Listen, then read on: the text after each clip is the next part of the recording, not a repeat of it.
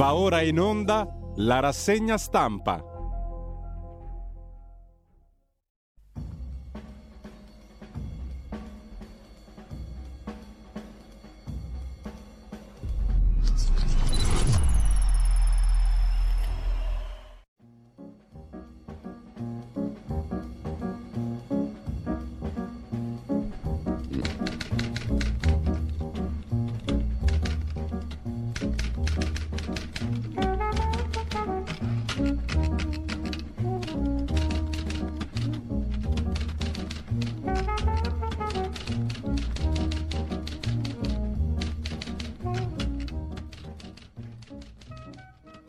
Cordiale buongiorno a tutte le ascoltatrici e a tutti gli ascoltatori da Giulio Cainarca. Ben trovati all'appuntamento con la rassegna stampa. È venerdì 12 gennaio, sono le 7.30. Vi ricordo come sempre il sito di radiolibertà.net, la pagina Facebook di Radio Libertà per il palinsesto di giornata. Intanto, come sempre, vediamo la prima pagina dell'agenzia ANSA di stamani. Alle 8.30 avremo con noi il professor Fabrizio Pezzani, come tutti i venerdì, per una conversazione sui temi principalmente economici, dalle 8.30 alle 9 alle 9.15 la rubrica dedicata al sussidiario.net con Alessandro Cappello, coordinatore editoriale. Alle 9.30 potrete risentire due conversazioni interessanti che sono andate in onda in relazione alla vicenda della strage di Erba, su cui avremo pure numerosi aggiornamenti dalla rassegna stampa di stamani.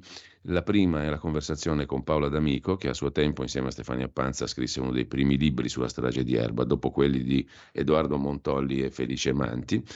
E mm, la seconda conversazione è proprio una conversazione di Antonino Danna durante la puntata di Zoom dell'altra sera con Felice Manti, giusto appunto, che anche quest'oggi mm, intervista l'ex procuratore aggiunto di Milano Alfredo Robledo, che ieri su Avvenire ha dato una serie di considerazioni e di giudizi sulla vicenda di Erba, assai interessanti e non proprio, e non proprio mh, mm, omogenei alla maggior parte dei commenti. Comunque, vedremo tutto eh, tra poco. Intanto Diamo un'occhiata alla prima pagina dell'agenzia ANSA dove, tra le altre cose, eh, si eh, nota come si stia allargando la guerra in Medio Oriente, o meglio, Stati Uniti e alleati attaccano postazioni degli Houthi in Yemen, dopo che i miliziani Houthi, legati all'Iran, hanno sfidato il monito a non proseguire i loro raid nel Mar Rosso. Biden parla di successo, ma l'Arabia Saudita, Riyadh, è molto preoccupata. Tra le altre notizie mh, mm, che met- si eh, risaltano dalla prima pagina, dalla home page dell'ANSA, Urbano Cairo, l'editore di Corriere della Sera e la Sette e presidente del Torino, fare il sindaco di Milano perché no, è la mia città, e una notizia dalla Francia che fa cadere tutti i ragionamenti di nepotismo all'italiana. Nasce il governo Attal e il partner del nuovo primo ministro, che è omosessuale, il partner del premier, Sejourné, è nominato ministro degli esteri, altro che il cognato e la sorella della Meloni. Mentre uccide la moglie e si impicca, la coppia si stava separando, ancora un cosiddetto femminicidio in Trentino. Mentre ancora in primo piano sull'agenzia ANSA c'è la politica estera, di nuovo la Casa Bianca ha dato un annuncio molto pesante. Sono finiti i soldi, stop agli aiuti all'Ucraina. Medvedev torna a minacciare l'atomica. Zelensky, qualsiasi pausa del conflitto aiuterebbe la Russia, dice il presidente ucraino, che si vede svanire la principale fonte di finanziamenti, quella degli Stati Uniti. Di nuovo l'Italia, Meloni Salvini, le regionali, sulla Sardegna si tratta fino all'ultimo, poi vedremo gli aggiornamenti, c'è chi sottolinea come Corriere della Sera che la Lega ha presentato una proposta di legge per il terzo mandato per Zaia e non solo, insomma il terzo mandato per i governatori e chiede la riconferma di Salinas in, Sorde- in Sardegna. Il caso ex Silva, il governo al lavoro per il divorzio consensuale dalla Mittal, da ArcelorMittal, il ministro Urso è intervenuto in Senato, nessuno degli impegni presi dagli indiani, dai franco-indiani, indiani sostanzialmente della Mittal, nessuno degli impegni è stato mantenuto, ha detto il ministro Urso. Intendiamo invertire la rotta cambiando equipaggio. Trump in tribunale, io perseguitato politico e vittima di frode e l'Iran sequestra una petroliera statunitense al largo dell'Oman, così dal primissimo piano dalla home page dell'agenzia ANSA di stamani. Per quanto concerne poi la politica, in senso stretto, c'è un articolo dedicato a Gentiloni, l'ex premier del PD e commissario attualmente europeo agli affari economici, non mi candiderò al Parlamento europeo, spero che il problema dell'Italia sul MES si possa risolvere. Ma detto questo andiamo a vedere adesso alcuni articoli principali prima delle prime pagine di oggi. Vi dicevo ci sono numerose eh, novità o comunque aggiornamenti o cose interessanti sul caso della strage di Erba che abbiamo seguito da così tanti anni in maniera approfondita. Tra i vari commenti vi segnalo quello di Ruben Razzante sulla nuova bussola quotidiana perché chiama in causa il mondo dei media. Se Olindo e Rosa fossero innocenti, il titolo dell'articolo del professor Ruben Razzante, che segna anche materie deontologiche ai corsi di giornalismo. Si riapre il processo a Olindo e Rosa, condannati per la strage di Erba del 2006. Si impone una riflessione sul circo mediatico giudiziario. La notizia ha destato scalpore. La Corte d'Appello di Brescia ha dato via libera all'istanza di revisione del processo sulla strage di Erba nel Comasco a distanza di quasi 18 anni si parla ancora di quel tragico evento. Sta emergendo una pista alternativa legata allo spaccio di droga. I legali di Olindo e Rosa, per 15 anni sono stati ritenuti costoro gli esecutori della strage, avrebbero raccolto inedite testimonianze. È stata accolta dunque la richiesta avanzata dal sostituto procuratore generale di Milano Tarfusser e dagli avvocati guidati da Fabio Schembri. La Corte Bresciana ha emesso un decreto di citazione a giudizio per una nuova udienza il primo marzo. Ciclicamente, osserva Razzante, sono stati avanzati dubbi sull'attendibilità di quella condanna, ma finora non si era arrivati a una decisione così clamorosa. Al di là del merito della vicenda, alcune domande. Com'è possibile che due persone rimangano in carcere per 15 anni, sono in carcere dall'8 di gennaio del 2000? E sette in realtà, senza la certezza che siano colpevoli. Sulla base di quali prove sono state condannate all'ergastolo? Perché queste due nuove testimonianze non sono state prese in considerazione all'epoca ed emergono solo ora? L'ennesimo esempio di mala giustizia dovrebbe stimolare considerazioni amare sullo svolgimento dei processi, condizionati da troppa spettacolarizzazione. Quando il processo diventa mediatico si alterano gli equilibri. Il verdetto spesso nasce dalla prevalenza di una visione colpevolista nei confronti degli imputati. In altri termini, se l'opinione pubblica si forma il convincimento che quelle persone possano essere colpevoli, il massacro mediatico orienta in quella direzione la decisione dei giudici, anche perché in molti casi sono giudici popolari come nella vicenda di Erba. I casi più eclatanti di cronaca nera dicono questo, osserva Razzante. Non è detto che si tratti sempre di verdetti sbagliati, ma l'agonia mediatica nei confronti degli imputati, considerati colpevoli fin dall'inizio a prescindere, rappresenta una patologia molto grave della nostra democrazia e dei nostri mezzi di comunicazione. Se Olindo e Rosa alla fine di questo capitolo venissero dichiarati innocenti, non poche colpe dovrebbero essere attribuite ad alcune trasmissioni TV che fin dall'inizio, con approccio lombrosiano, cioè guardate che faccia questi due, si sono scagliate contro di loro. Nulla potrà restituire a Olindo e Rosa il tempo trascorso in cella. Certamente un'eventuale assoluzione non avrebbe la stessa enfasi mediatica della condanna. L'ammissibilità delle prove sarà fondamentale per stabilire l'orientamento dei giudici durante l'udienza del primo marzo, l'inizio della discussione sull'istanza di revisione della sentenza. Come in ogni processo, le parti coinvolte dovranno esprimere la propria posizione sull'ammissione delle nuove prove, sulle quali la difesa di Olindo si basa per ribaltare un processo confermato in tre gradi di giudizio. L'accusa sarà rappresentata dal procuratore generale di Brescia. Le parti civili, i familiari delle vittime della strage, dovranno decidere se costituirsi di nuovo. Se le nuove prove saranno ammesse, la Corte potrebbe rivedere il verdetto. Anche nel caso in cui nessuna prova dovesse essere ammessa, si procederà con le conclusioni della Procura generale e delle difese.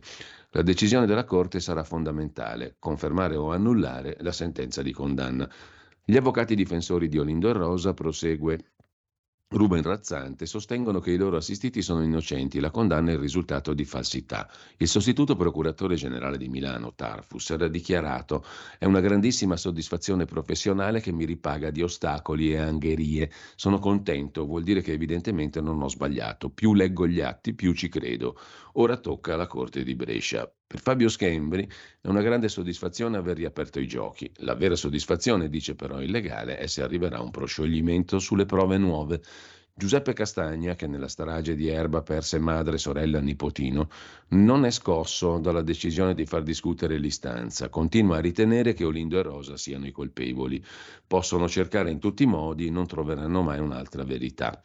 Una chiave di lettura alternativa rispetto alla narrazione ufficiale fu fornita da Vittorio Feltri, che si schierò a favore dell'innocenza di Olindo e Rosa fin dal primo momento a convincerlo la testimonianza di Mario Frigerio, che descrisse il proprio aggressore con caratteristiche fisiche diverse da quelle di Olindo Romano.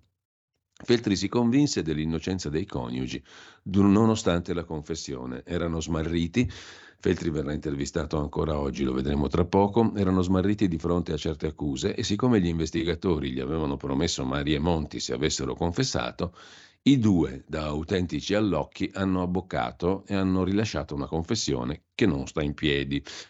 Il primo marzo, conclude Ruben Razzante, si apre un capitolo nuovo. Se dovesse esserci un ribaltamento clamoroso della sentenza di condanna, saremmo di fronte all'ennesimo caso di errore giudiziario che conferma la necessità di una revisione di alcuni meccanismi processuali e l'esigenza di una maggior sobrietà nella rappresentazione mediatica delle vicende processuali. Peraltro c'è già un codice deontologico per i giornalisti, mai rispettato su come si raccontano le vicende processuali.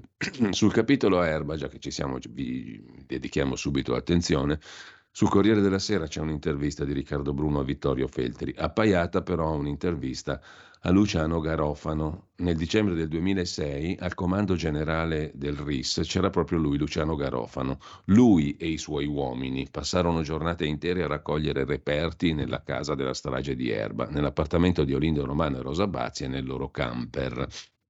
Il generale Garofano è fra i colpevolisti perché, dice al Corriere della Sera oggi, credo alla valenza scientifica della traccia ematica trovata sull'auto di Olindo. Peraltro quella traccia non fu trovata dai RIS comandati dal generale Garofano, fu trovata dai carabinieri di Como, un'altra storia. fu trovata, tra virgolette, dal, dal carabiniere Fadda, che tante contraddizioni poi ha ammesso ci fossero e comunque le cui versioni sono almeno tre, come ha documentato Antonino Monteleone, delle Iene. In ogni caso, il generale Garofano, sulla traccia non trovata da lui e dai suoi RIS, dice credo alla valenza scientifica di quella traccia ematica trovata sull'auto di Olindo, una traccia analizzata con precisione dal professor Previdere. Era il sangue di una delle vittime, Valeria Cherubini. Su quella traccia mi pare che oggi conti molto la difesa, secondo loro è un elemento chiave per la revisione.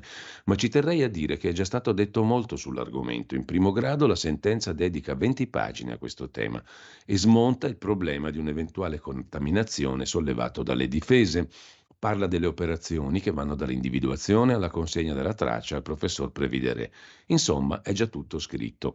Su questo punto, invece, eh, colui che era il vice capo dei RIS, cioè il dottor Marzio Capra, che era vice capo dei RIS quando Garofano ne era il capo, giusto appunto, ha analizzato le cose in maniera del tutto diversa, secondo il dottor Capra, che abbiamo anche sentito più volte, qui intervistato a Radio Libertà, eh, è proprio l'esatto contrario, cioè la traccia analizzata dal professor Previdere non ha niente a che fare con quella eventualmente trovata sull'auto di Olindo, anche perché della traccia eh, sull'auto di Olindo non vi è traccia e non è un gioco di parole.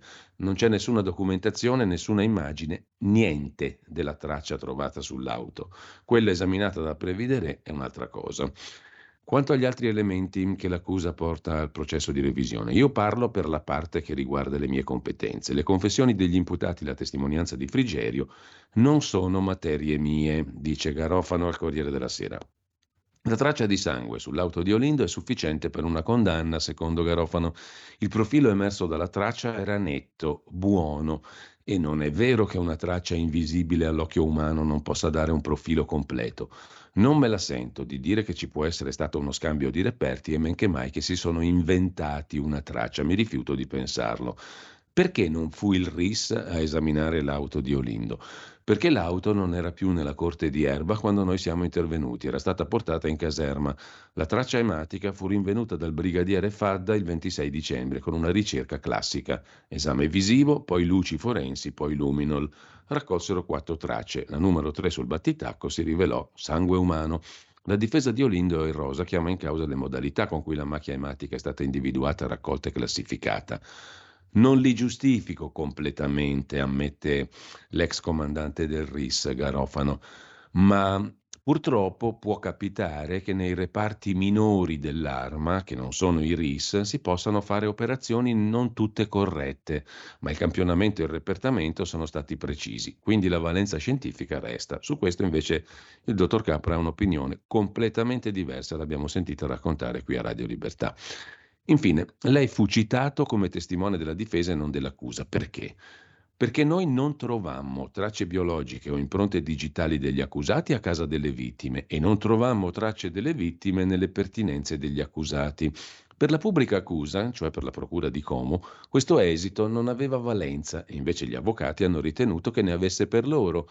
Io ho semplicemente riferito in aula con onestà i risultati di quel che avevamo accertato. E come si spiega che con un massacro del genere non c'erano tracce delle vittime a casa di Olindo e Rosa e tracce di Olindo e Rosa sulla scena del crimine? Va detto, conclude Garofano, che la scena del crimine era molto compromessa dalle fiamme, dal materiale usato poi dai vigili del fuoco. Per quel che riguarda loro, non possiamo escludere che abbiano predisposto tutto e si siano cambiati d'abito, come loro stessi avevano detto prima di ritrattare la confessione. Così Garofano.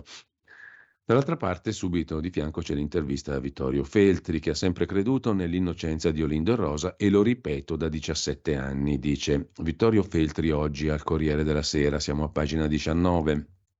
La mia sensazione è sempre stata quella di un'inchiesta molto imbrogliata, condotta coi piedi, e ci sono degli elementi oggettivi che contrastano con la colpevolezza di quei due.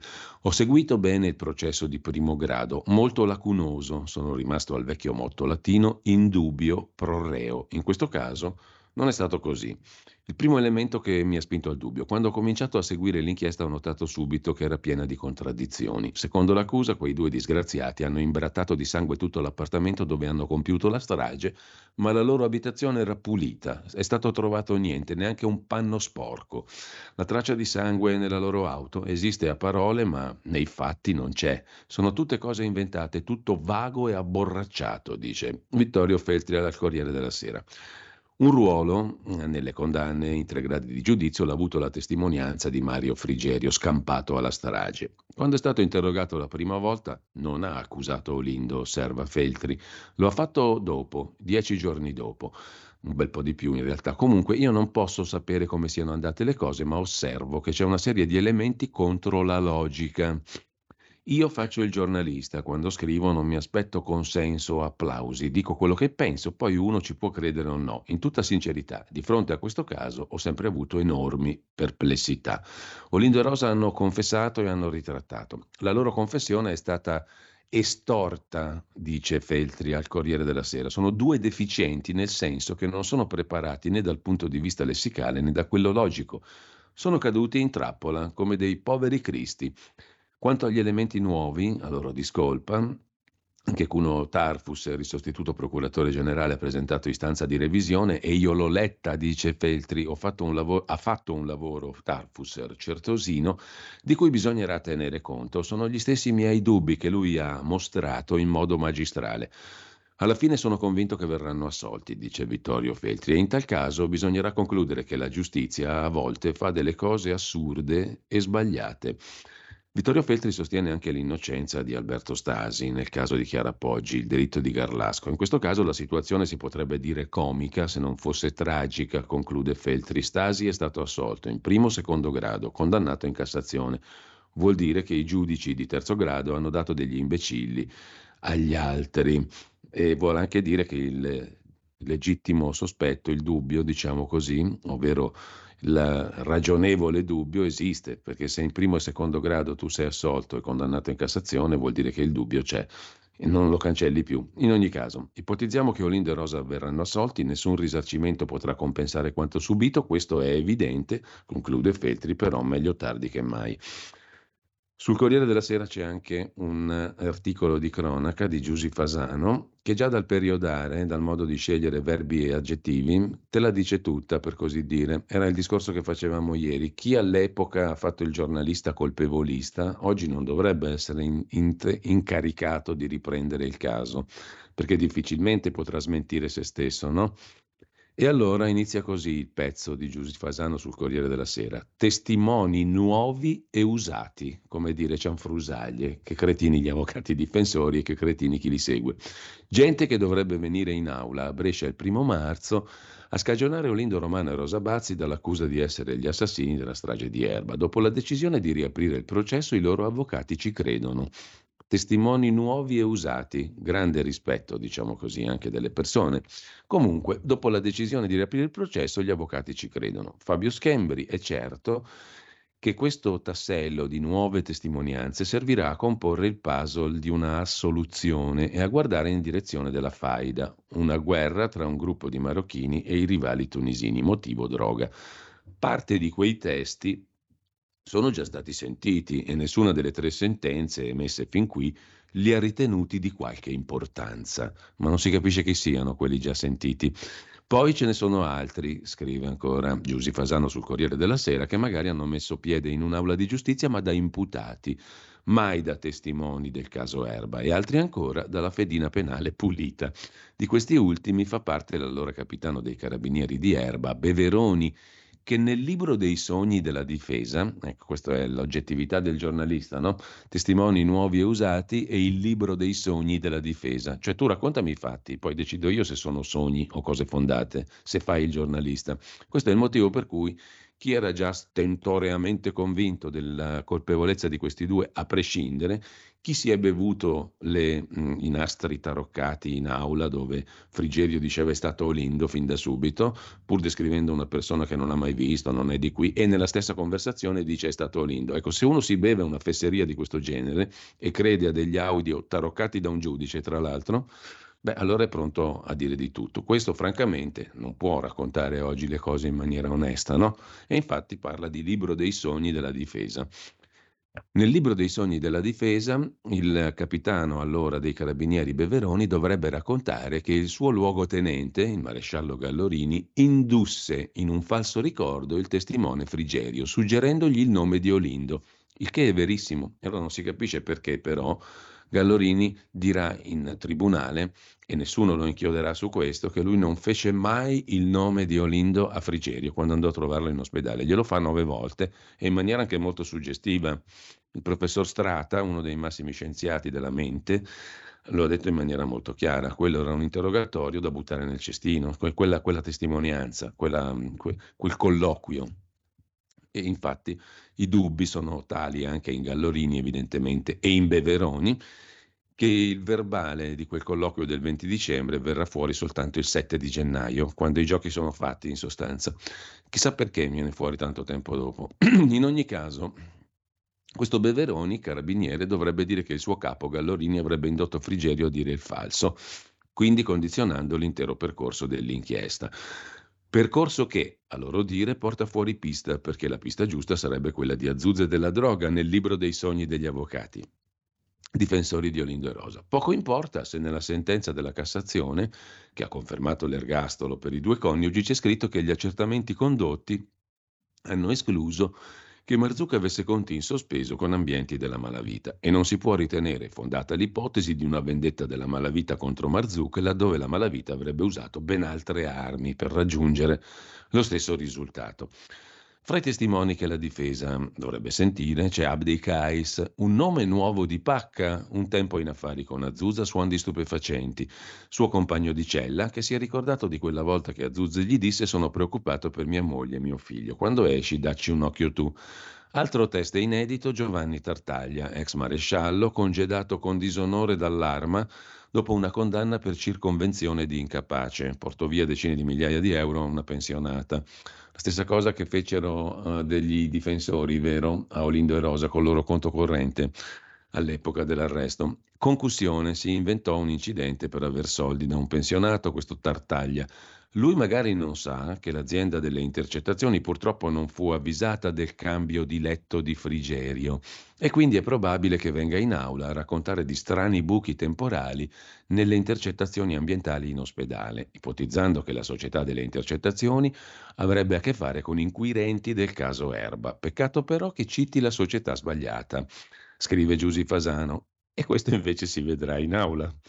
In ogni caso, ci sono i testi Fabrizio Manzeni, di, vicino di Olindo e Rosa, e un nordafricano che ha dato generalità false quando è stato sentito, Cemcume invece di Lofti. Raccontano entrambi di extracomunitari attorno alla corte la sera della strage, ma anche qui la Cassazione ha scritto nel capitolo pista alternativa che diedero indicazioni generiche. Peccato che non erano per niente generiche, come abbiamo avuto modo di dire più volte. Ieri Olindo e Rosa hanno scritto al TG1, eccetera. Così sul Corriere della Sera. Dal Corriere della Sera passiamo al giornale, qui Felice Manti intervista Alfredo Robledo, magistrato della Procura di Milano, ex procuratore aggiunto a Milano, che ieri ha rilasciato alcune dichiarazioni molto interessanti e stimolanti ad avvenire, e il giornalista della provincia di Como, Paolo Moretti, che è un altro dei giornalisti assolutamente colpevolisti, graniticamente colpevolisti. Vediamo la prima intervista, sono già le 7.55, e la prima intervista al dottor Robledo e quella di Felice Manti. Questa richiesta di revisione rimette al centro la persona rispetto al sistema. Nell'indagine sulla strage di Erba è mancata l'umanità, così come in quel processo, dice l'ex procuratore aggiunto di Milano Alfredo Robledo. La possibile riapertura non lo sorprende, ma bisognerà vedere se la Corte d'Appello a Brescia avrà il coraggio di rimettere tutto in discussione, dice Robledo. Qualcuno dice che la revisione metterebbe in dubbio la credibilità della magistratura, ma la credibilità della magistratura va provata coi fatti ogni giorno. Io non ho fiducia nel sistema, ho fiducia nelle persone che conosco. Cosa farà Brescia? Faranno il loro dovere, dice Robledo, se avranno il coraggio di fare i magistrati. Si troveranno pregiudizialmente contro tutti coloro che a prioristicamente difendono magistratura e carabinieri, evitando ogni valutazione critica. Ho letto la richiesta di revisione fatta dal sostituto procuratore Tarfusser. È fatta benissimo, da solo ha rappresentato l'unica vera voce di giustizia, osserva Robledo. Tarfusser si è dimostrato un anticorpo in una magistratura che ne ha sempre meno. Ha avuto lucidità e umanità, ha fatto il suo dovere di uomo e di magistrato. Ha avuto un occhio giuridico e uno umano, dove gli altri sono stati ciechi. Qualcuno ipotizza la frode processuale. Possibile? Ho sentito dire a un giornalista, risponde Robledo, che è impossibile che i carabinieri abbiano alterato delle prove. A questo signore vorrei dire, ma lei in che mondo vive? Diciamo, continua Felice Manti, che l'errore giudiziario è inevitabile. Attenzione, osserva Robledo, qui non c'è solo un errore giudiziario, ma un errore di sistema. I carabinieri, il cui comportamento va attentamente valutato, hanno con il loro intervento iniziale causato una sorta di pallina di neve che poi è diventata una valanga, travolgendo ogni cosa. Lei le confessioni le ha lette? Le ha sentite? chiede Felice Manti. Risponde Alfredo Robledo. Un pubblico ministero che sbaglia ci sta. Quattro pubblici ministeri come quelli che hanno interrogato Olindo e Rosa che sbagliano insieme è più difficile da accettare. Avere mostrato poi le foto della strage, aver fatto leggere le confessioni costituiscono comportamenti professionalmente discutibili è il sistema in astratto che ha permesso tutti questi errori. Il dato umano è mancato completamente, vale a dire bisognava rendersi conto, valutando con equilibrio e cautela, che Olindo e Rosa non potevano aver fatto nulla di ciò di cui erano accusati. Avrebbero dovuto entrare nella loro psicologia e capacità di comprensione, invece le hanno messe da parte, suggerendo le risposte, portandoli a confessare. Le persone più sono semplici e più le devi tutelare, e il sistema non l'ha consentito. La polizia giudiziaria ne esce male. Mi sarei aspettato un livello etico molto alto anche da parte della Procura generale. Si sarebbe dovuto chiamare Tarfusser e dirgli spiegami bene tutto. Forse Tarfusser avrebbe dovuto avvertire prima il procuratore capo, la dottoressa Nanni, Lana caprina, osserva Robledo, c'è il sospetto di un gravissimo errore giudiziario? Deve starlo a sentire. E invece ha mandato a Brescia, dopo quattro mesi, una valutazione fredda e burocratica davanti a un errore giudiziario con un surreale balletto di dichiarazioni. Così Alfredo Robledo sul giornale. Sul giornale c'è anche l'intervista di Manuela Messina a Paolo Moretti, cronista giudiziario della provincia di Como, tra i giornalisti che hanno seguito più a lungo la strage di Erba, da sempre convinto che sia granitico, dice lui, come Mentana in tv, l'impianto accusatorio nei confronti di Rosa Bazzi e Olindo Romano. Tra poco lo leggiamo, giusto il tempo di fare una piccola pausa, ma anche di ascoltare un piccolo passaggio del primo brano musicale di oggi, poi diremo qual è. Stai ascoltando Radio Libertà. La tua voce libera, senza filtri né censura. La tua radio.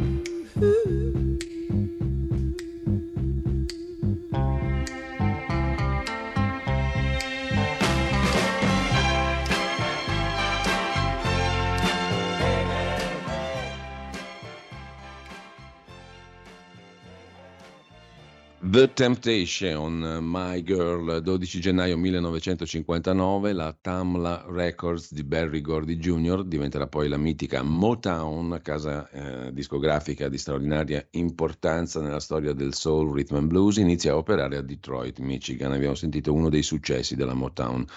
Torniamo al caso Erba, Paolo Moretti, cronista della provincia di Como graniticamente convinto che le prove siano granitiche. Moretti cosa ha pensato quando la Corte d'Appello di Brescia ha detto sì all'istanza di revisione? È stata in parte una decisione inaspettata ma non clamorosa. Ancora siamo alla fissazione di un'audienza in cui discutere della revisione. Ci ha spiegato l'avvocato Sembri che non è così, ma transeat. Se poi si decidesse di procedere alla revisione effettivamente, allora sì che potrei dire di essere stupito. Le cosiddette nuove prove non mi convincono assolutamente. C'è una mole di ulteriori elementi contro cui si scontrerebbero.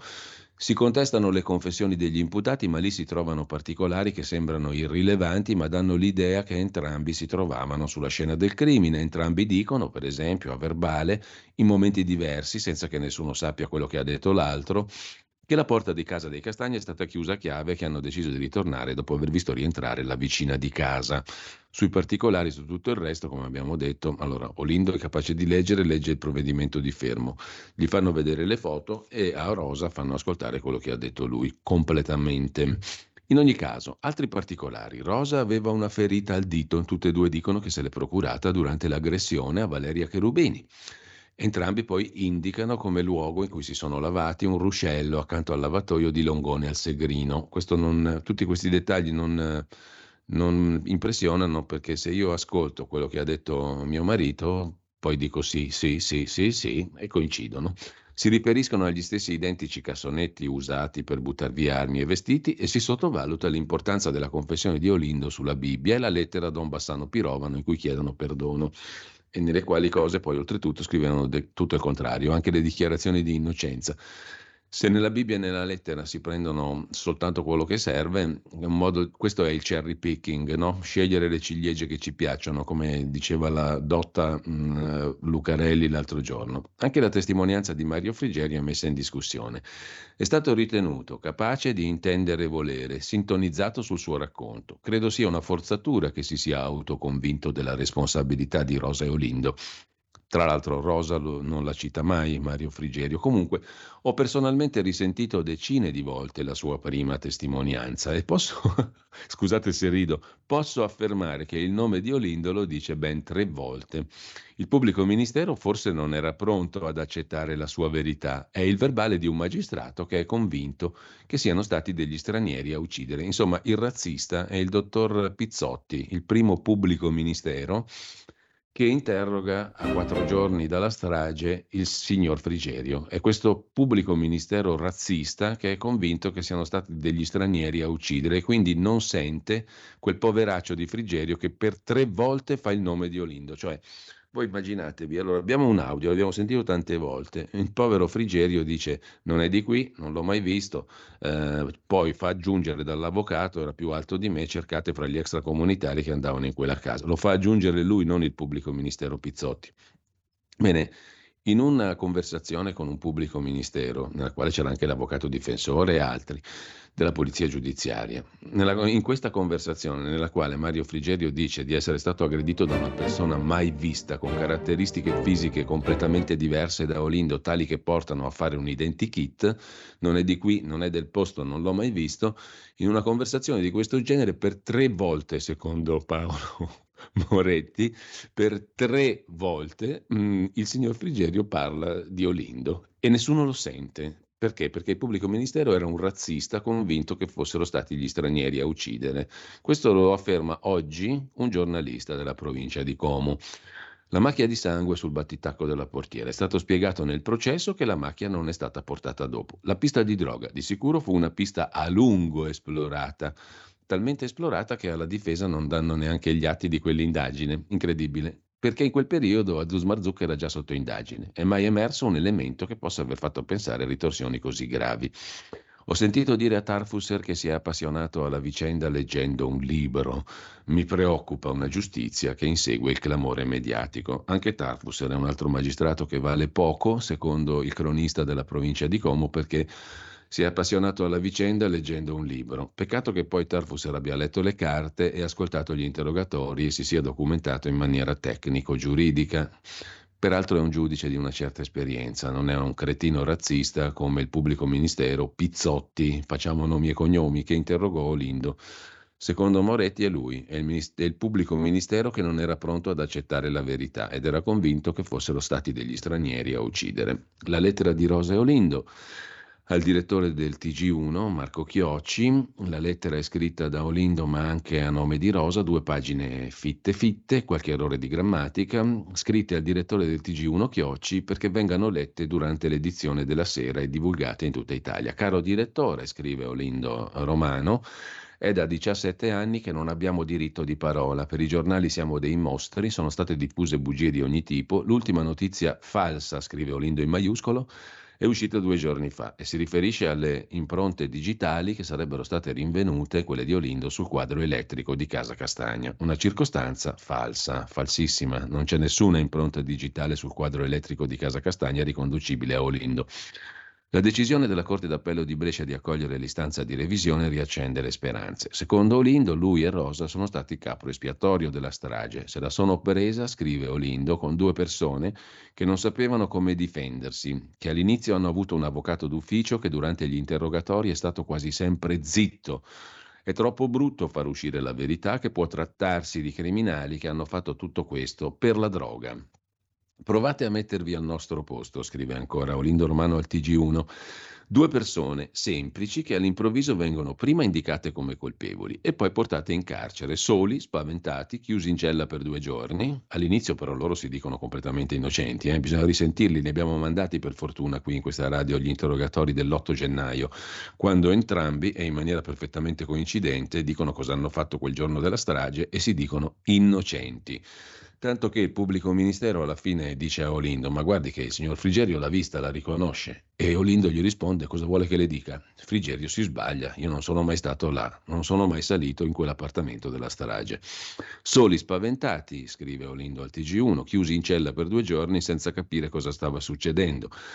Poi all'improvviso arrivano quei due carabinieri che con la scusa di prendere di nuovo le impronte mi hanno fatto una testa così, dicendo che era meglio confessare. Così il giornale riporta un brano della lettera di Olindo Romano al TG1. Sul quotidiano nazionale, il giorno Nazione Resto del Carlino, anche qui c'è la lettera di Olindo Rosa al TG1, ma anche l'analisi di Gabriele Moroni, in aula l'ombra di un'altra Odissea, Sarà guerra di trincea sulle perizie. Si può azzardare una previsione, scrive Moroni. Quello che inizierà il primo marzo in corte d'appello a Brescia non dovrebbe essere un processo breve. Al contrario, ogni raffronto è difficile. Nella storia giudiziaria italiana quello dei processi di revisione è un elenco tutt'altro che lungo. Sarà un nuovo processo con i giudici della seconda sezione penale chiamati a confermare l'ergastolo oppure a ribaltare clamorosamente il verdetto. E, eh, chiudiamo il discorso sulla strage di Erba, lo chiudiamo qui perché eh, vi ho segnalato tutti gli articoli usciti oggi, cambiando completamente argomento, andando di corsa perché sono già le 8 e 10.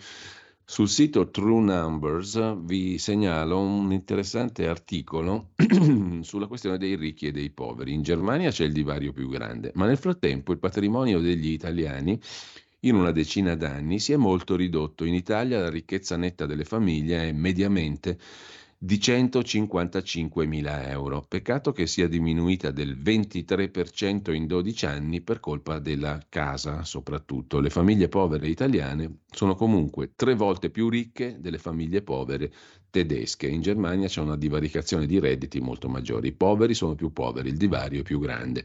In Italia le famiglie hanno perso il 23% della ricchezza in 12 anni. Il dato nudo e crudo non è mh, mm, particolarmente confortante. C'è anche un altro dato con tanto di grafici su True Numbers, l'Islam in Francia, il 21,5% dei nuovi nati ha un, mo- un nome arabo. I ghetti arabi sono 150, la religione islamica è la seconda praticata nel paese. C'è il pericolo di una guerra civile? Si domanda True Numbers. Dal sito voci della Germania.it invece un interessante articolo sulla nuova legge sull'immigrazione tedesca, il Migration Compact. La migrazione per povertà viene ribattezzata immigrazione di manodopera qualificata. Con la nuova legge sull'immigrazione di manodopera il governo tedesco sta attuando il Migration Compact in modo esemplare. Scrive l'economista Norbert Herring, sta perfino etichettando come qualificate le persone che vogliono lavorare per salari molto più bassi della media in qualsiasi professione dando il loro diritto a trasferirsi in Germania con le loro famiglie allargate, scrive il giornalista e scrittore tedesco Norbert Herring. Con la nuova legge sull'immigrazione, secondo Herring, il governo tedesco spalanca le porte a quella che chiama immigrazione di manodopera qualificata, ma non lo è. In realtà si tratta della solita immigrazione dettata dalla povertà e con questo si dà un altro colpo alla dinamica dei salari, favorendo il grande capitale, scrive Herring. Mentre vi segnalo anche un bell'articolo di Luca Ricolfi sul sito della Fondazione David Hume, da lui fondata e diretta, a proposito eh, dell'anti-ebraismo in eh, ambiente universitario americano. Molte università americane sono teatro eh, di mm, manifestazioni di pensiero anti-ebraico, e mm, in particolare quella di Harvard, Black Magic Woman, è il titolo del pezzo che riguarda le dimissioni della presidente dell'Università di Harvard, la nera Claudine Gay che ci ha messo ben due mesi prima di dimettersi mm, e che cosa l'ha convinta a dimettersi e il perché. Ma è interessante l'analisi, come sempre, del professor Ricolfi, ve la cito soltanto a volo perché dobbiamo citare tanti altri articoli interessanti di oggi, dall'agenzia Agi, lo show di Trump al processo per frode, sono un perseguitato, ha detto l'ex presidente, che è accusato di avere gonfiato il valore dei propri beni per ottenere prestiti bancari per centinaia di milioni di dollari. Trump si è professato innocente, ha attaccato la Corte, il giudice, il procuratore generale. Il punto è che sta crescendo la sua popolarità. Arrestato invece a Dubai, a Dubai chiedo scusa, negli Emirati Arabi Uniti, il broker Gianluigi Torzi era al centro di numerosi scandali vaticani, la compravendita del palazzo a Londra famoso del Vaticano, sotto inchiesta a Milano anche per aggiotaggio. Il tribunale del Vaticano lo aveva già condannato a sei anni per truffa. Chissà se adesso viene estradato e parlerà forse. Una notizia curiosa dall'Agi, i narcotrafficanti nigeriani in Italia e i riti voodoo per propiziare i carichi di droga. 13 persone arrestate dai carabinieri nel Casertano, un trafficante che si sottoponeva a pratiche di stregoneria per aiutare l'organizzazione. Peraltro anche la mafia nigeriana è molto pesante. Su Europa Today una cosa curiosa che riguarda le prossime europee, Giorgia Meloni vuole il cognato, il ministro dell'agricoltura Lollo Brigida, in Unione Europea. No, non Draghi. Così si prepara il rimpasto di governo. In vista delle elezioni è già scattato il Totopoltrone. La Premier italiana conta di far valere il suo peso di consensi, i rapporti personali costruiti in Europa, per ottenere un posto di prestigio in commissione. L'ipotesi di un incarico a Bruxelles per Mario Draghi rischia di complicare i suoi piani. Lei vorrebbe metterci il cognato, Lollo Brigida, scrive Europa Today. Vi segnalo anche sull'inchiesta.it un bel pezzo di Guia Soncini, la sua rubrica L'avvelenata, sulla questione di Chiara Ferragni. Più in generale sulla storia delle influenze non regolamentate. Ti sponsorizzo quello, ti faccio vendere quell'altro. Dal latte della Ferragni alle uova di Clio. I giornali italiani non si accorgono mai dei fenomeni pop poi improvvisamente si spaventano e il risultato finale è grottesco, scrive come sempre in modo molto brillante Guia Soncini sull'inchiesta.it. Vediamo anche velocissimamente le prime pagine dei quotidiani di oggi, proprio a volo rapido. Uh, Avvenire, il quotidiano cattolico, apre la sua prima pagina con Israele alla sbarra, lo Stato di Israele è chiamato a rispondere della condotta della guerra a Gaza. Insomma, Israele è accusato dal Sudafrica di genocidio dei palestinesi di fronte alla Corte Penale Internazionale dell'AIA. Replica il premier Netanyahu, noi le vittime dei crimini contro l'umanità di Hamas.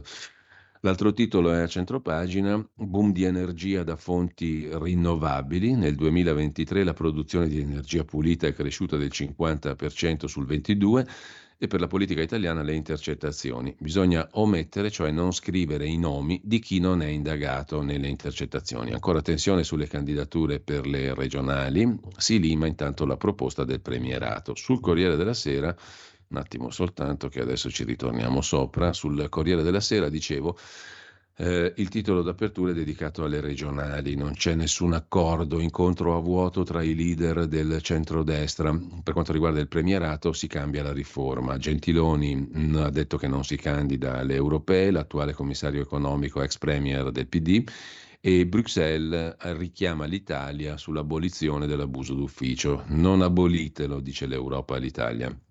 Di spalla a Trento, la uccide e poi si impicca, avevano tre bambini, si erano lasciati e poi il calcio. L'allenatore svedese Sven Goran Eriksson rivela ho un tumore e non è operabile, mi resta un anno di vita. Poi gli Stati Uniti che annunciano sono finiti i fondi, stop agli aiuti per l'Ucraina. Il Fatto Quotidiano apre con una porcata al giorno, l'abuso d'ufficio e l'Unione Europea che si scaglia contro Nordio, i magistrati faranno i test di Licio Gelli per vedere se sono adatti a fare il magistrato, la mette giù dura il fatto quotidiano, ok del governo, esami psicoattitudinali per fare i magistrati come quelli che voleva Licio Gelli. Tutto un favore ai corrotti da parte del governo e la Commissione stronca, la Commissione europea stronca la riforma dell'abuso d'ufficio. E eh, sempre dalla prima pagina del fatto la frase sopra la testata, tornei di padel, sagre dell'arancino e del carciofo, così la regione Sicilia che dà pochi fondi a Palermo, molti di più ai piccoli comuni, raccomandati dai boss dell'Assemblea regionale siciliana, cioè dai consiglieri regionali eh, del Parlamento siciliano. I pubblici ministeri chiedono l'archiviazione per la professoressa che filmò Matteo Renzi a colloquio in un autogrill con la spia Mancini, mentre Gasparri sbraita contro Mediaset. Siete diventati comunisti, dice Gasparri a Mediaset per come la sintetizza il fatto quotidiano. E um, la legge Bianchetto invece è l'oggetto della riflessione di Marco Travaglio, la penultima porcata delle destre impone agli inquirenti di sbianchettare i non indagati nelle intercettazioni così che i non indagati potranno comunque eh, frequentare noti criminali senza venir citati. Mm? La vede così Marco Travaglio. Se tu sbianchetti quelli che non c'entrano nulla, questi a colloquio con i criminali possono continuare a colloquiare liberamente senza neanche lo stigma della pubblica opinione. Processo alle vittime invece è il titolo d'apertura del giornale. L'Occidente si suicida e porta alla sbarra per genocidio Israele, l'unico paese libero del Medio Oriente. Dopo le stragi di Hamas, questo è un altro scempio. Alessandro Sallusti nell'editoriale si occupa delle regionali perché dobbiamo morire per la Sardegna. Mettetevi d'accordo sulle candidature regionali, cari amici del centrodestra. Da Gianbruno a Lollobrigida, il trapianto del ministro Gianbruno, no, chiedo scusa, Gianbruno non è mai stato ministro, Lollobrigida sì, si è fatto il trapianto di capelli e l'opposizione batte anche su questo, siamo messi bene. Disastri dei 5 Stelle, Sofia Fraschini si occupa di Giuseppe Conte, fu lui il protagonista della svendita dell'ex Silva agli indiani. E poi Filippo Facci, tutte le bugie sulle intercettazioni, non c'è censura, c'è solo giustizia nella riforma Nordio.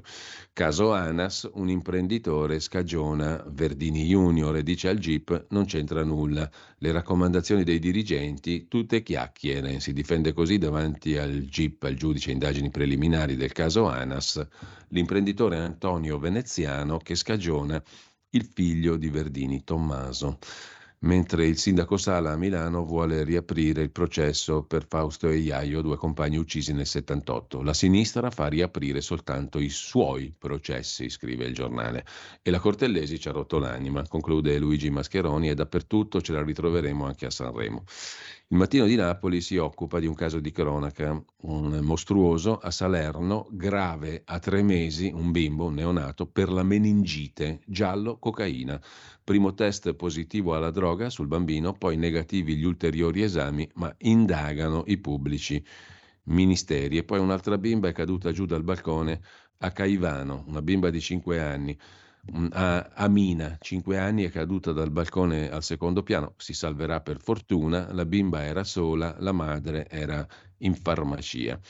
Il Tempo di Roma invece si occupa del Partito Democratico, tutti contro Elli, il PD mai d'accordo, dalle armi all'Ucraina fino alla maternità surrogata, i sindaci del PD si ribellano sull'abuso d'ufficio, Schlein chiede l'abuso d'ufficio, loro vogliono abolirlo e anche sul candidato a Firenze strappo interno al partito. Intanto Salvini tratta su Solinas in Sardegna e propone il terzo mandato per governatori e sindaci. E ancora dalla prima pagina del Tempo di Roma, via dai verbali chi non è nelle indagini. Votato l'emendamento al disegno di legge giustizia sulle intercettazioni. Nelle intercettazioni, se tu non sei indagato, scompari dai verbali. Repubblica apre con Gaza e scontro sull'accusa di genocidio a Israele, ma anche sul nuovo governo in Francia, dove 4-4 il nuovo premier ha nominato il suo uh, moroso, il suo compagno, uh, ministro degli esteri. Parigi svolta a destra, a tal nomina ministro il suo ex, ex compagno o compagno che sia, insomma, ben oltre il nepotismo italico. Mm, e a centropagina il governo non arretra, giusto verificare i risarcimenti per gli eccidi nazisti, sui risarcimenti per i familiari delle vittime. Sono giusti i dubbi sulle stragi naziste. L'Avvocatura di Stato si è costituita parte civile, ha fatto appello contro le sentenze favorevoli alle vittime per bloccare il risarcimento. Il Ministero dell'Economia così non può erogare le somme. Andiamo a vedere anche la stampa di Torino, Maxi Concordato un altro regalo agli evasori, scrive il quotidiano torinese. Per le partite IVA, tasse ferme, niente controlli per due anni. Un altro regalo agli evasori, aiuto ai furbetti.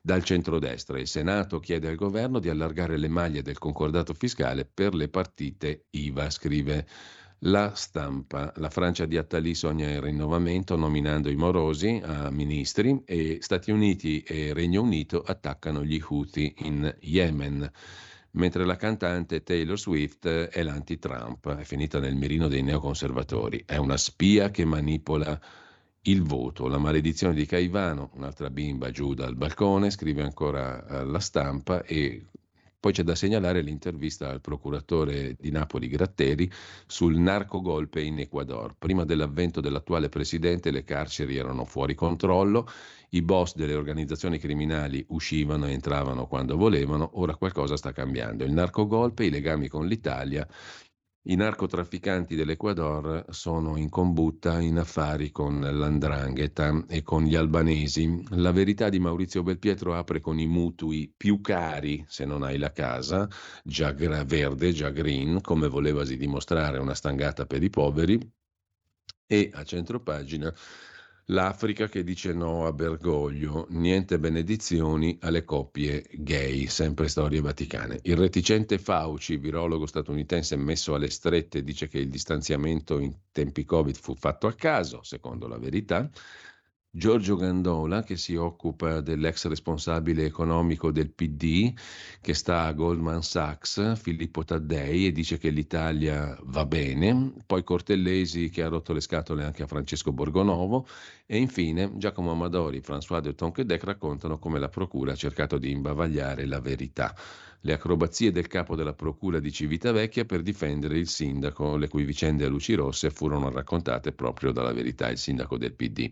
Israele sotto processo per genocidio e infine per stanare i terroristi nei tunnel della striscia di Gaza, l'esercito sta sfruttando anche l'intelligenza artificiale, scrive la verità. Libero apre con il Partito Democratico che si autorottama, Titanic al Nazareno, esplode la rivolta anti-Schlein che tra mille divisioni fa scena muta ai vertici e si dedica alle mozioni pro-Palestina. Gentiloni è pronto a rinunciare all'Europa, vuole farle le scarpe. Il centrodestra invece deve stare attento a non farsi del male da solo, secondo Daniele Capezzone. E Pietro Senaldi invece si occupa del papà di Giorgia Meloni. Per attaccare Giorgia Meloni usano suo papà che lei non ha mai visto, sostanzialmente dall'età di 11 anni. Un dossier di report che dice che il papà della Meloni era in combutta con la Camorra per traffico di droga. Finalmente lo dice l'Europa, chi se ne frega del MES, parola della Commissione, sottolinea eh, Sandro Iacometti e poi la nuova Francia, il Premier Attal nomina ministro il suo compagno, suo, sono uh, in una relazione gay. Mentre Giovanni Sallusti si occupa del processo a Israele alla Corte Penale Internazionale, l'ONU va rifondata escludendo i tiranni. Nelle Nazioni Unite spesso gli stati totalitari hanno ruoli anche per esempio per la protezione dei diritti umani senza temere la vergogna. Con questo Chiudiamo la rassegna stampa, adesso ascoltiamo anche in virtù del regalo, tra virgolette, un vero e proprio regalo che ci fa il direttore di Italia Oggi, Pierluigi Magnaschi, ascoltiamo la sua rubrica in audio-video, il diritto e rovescio, poi la pausa, le previsioni del tempo e poi la conversazione con il professor Fabrizio Pezzani dopo le 8.30. Ci risentiamo tra poco.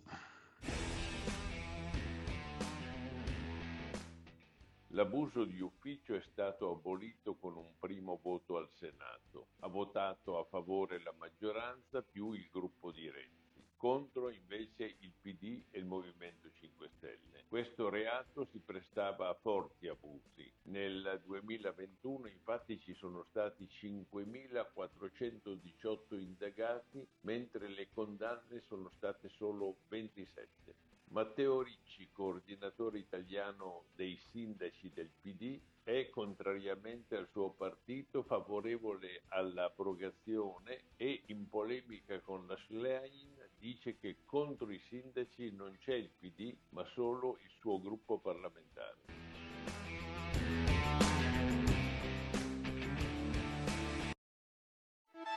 Stai ascoltando Radio Libertà, la tua voce libera senza filtri né censure, la tua radio.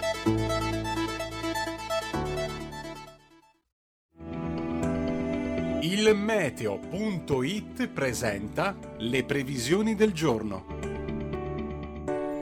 Pressione atmosferica in deciso aumento sull'Italia, soprattutto al centro-nord. Temperature minime però ancora in calo. Nella prima parte della giornata avremo il sole protagonista sulle regioni centro-settentrionali, con cieli che risulteranno anche spesso limpidi. Maggiore nuvolosità al sud sulle due isole maggiori, qui anche con qualche rovescio associato. Nel pomeriggio il rischio di locali precipitazioni sarà carico quasi esclusivamente della Sicilia. Per ora è tutto da ilmeteo.it, dove il fa la differenza. Per tutti i dettagli potete consultare la Avete nostra app una buona giornata. Le previsioni del giorno. Per la tua pubblicità visita il sito radiolibertà.net.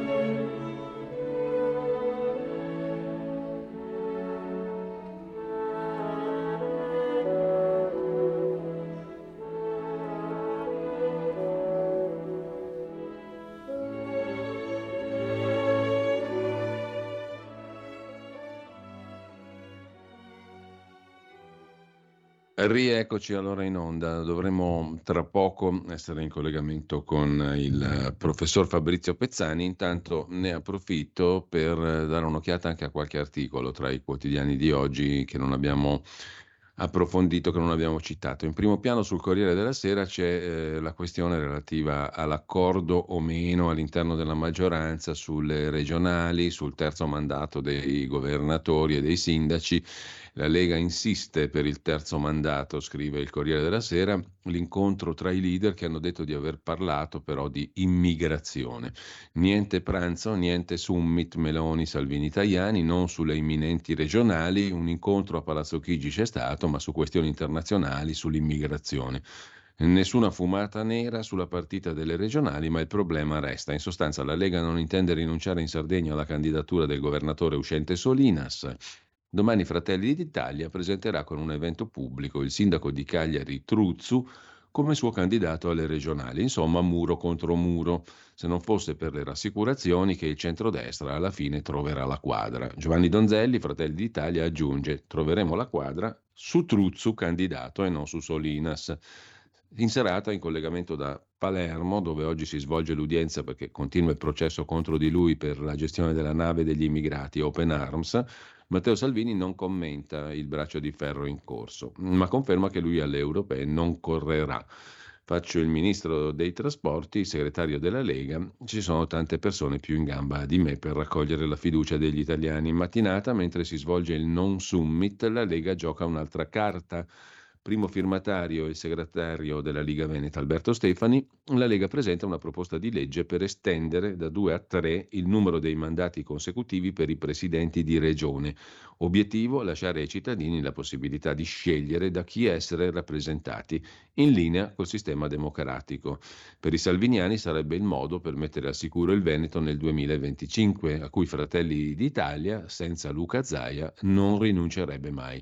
I leghisti vietano di leggere nella proposta l'ipotesi di compensazione tra terzo mandato per i governatori eh, regionali e Sardegna, anche perché il progetto di legge era sì annunciato, ma per nulla concordato tra gli alleati, quindi c'è stata un'accelerazione della Lega. Fratelli d'Italia non commenta e fa trapelare la sua freddezza. Da Forza Italia Antonio Tajani aveva già detto che nelle più grandi democrazie, come negli Stati Uniti, c'è un limite ai mandati e la proposta leghista tra l'altro prevede che la legge si applichi ai mandati successivi alle elezioni effettuate dopo la data di entrata in vigore delle leggi regionali di attuazione. Insomma, per qualunque presidente già eletto si aprirebbe la possibilità di tre nuovi mandati. Molti leghisti non sono fiduciosi sulla possibilità di un accordo che scambi la Sardegna con il terzo mandato dei governatori. Molti sono convinti che il supporto a Solinas non possa essere sostenuto a lungo. Non possiamo rompere tutto per la candidatura in Sardegna,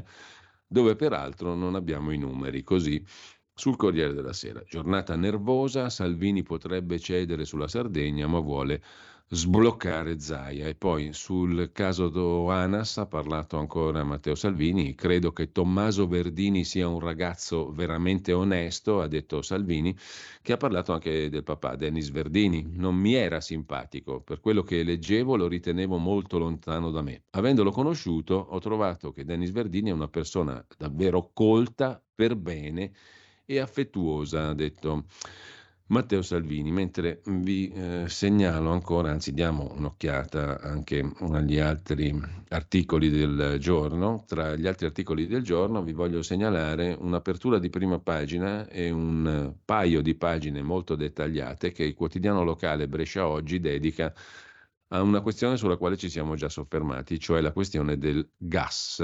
Con il mercato libero c'è un forte rischio di bollette più care. Soltanto quattro offerte su 463 sono più convenienti sia della placet in deroga che della vulnerabilità, è lo 0,9%. Insomma, abbiamo la quasi totale certezza che pagheremo di più, come volevasi dimostrare. La transizione in provincia di Brescia coinvolgerà circa 153.000 utenze su 495.000. A Brescia e provincia Scrive Giuseppe Spatola su Brescia Oggi, a Brescia e provincia, nel mercato libero per la fornitura del gas, ci sono appena quattro offerte di mercato libero più convenienti sia della tariffa Placet in deroga che della vulnerabilità, su un totale di 463 offerte. È lo 0,9% con la transizione in provincia che coinvolgerà 153.000 utenze ancora nel mercato tutelato. Il, il 75% invece ha già scelto il mercato libero, aveva già scelto di farsi fregare, diciamo così. I risultati sono a dir poco scoraggianti, dice Marco Vignola, responsabile settore energia dell'Unione Nazionale Consumatori.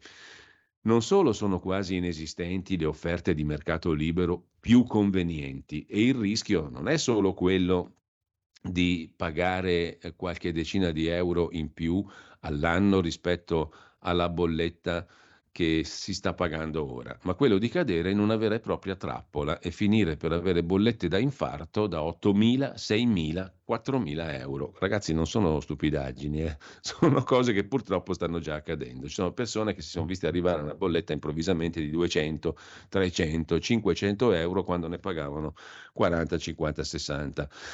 Intanto ringrazio Francesco in regia, ehm, abbiamo stabilito il collegamento con il professor Fabrizio Pezzani che eh, ringrazio e che saluto. Buongiorno professore, Buongiorno e grazie per essere con Buongiorno. noi come tutti i venerdì.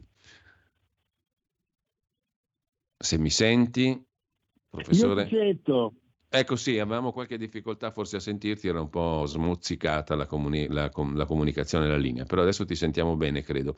Allora, guarda caso, professore, stavamo leggendo, non so qual è il tuo parere su questa vicenda, ma credo che mh, stavamo leggendo un bell'articolo, peraltro documentato di Brescia Oggi, eh, sulla questione del passaggio al mercato libero per il gas e in prospettiva anche per la fornitura di corrente elettrica. La questione riguarda tantissimi cittadini. A Brescia pare che il 75% abbia già scelto il mercato libero. Sta di fatto che rispetto al mercato tutelato andremo a perderci sicuramente. Gli altri 25% che sono ancora più o meno legati a, al mercato tutelato perderanno sicuramente. E appunto l'Unione Consumatori sottolinea qui non stiamo parlando di bazzecole, stiamo parlando di bollette che possono aumentare clamorosamente perché abbiamo tra l'altro lasciato in larga parte ai fornitori di questo bene, che non è certamente un bene soggetto al mercato più di tanto, sono piccoli monopoli sostanzialmente, abbiamo lasciato a costoro la possibilità di formare il prezzo un po' come vogliono.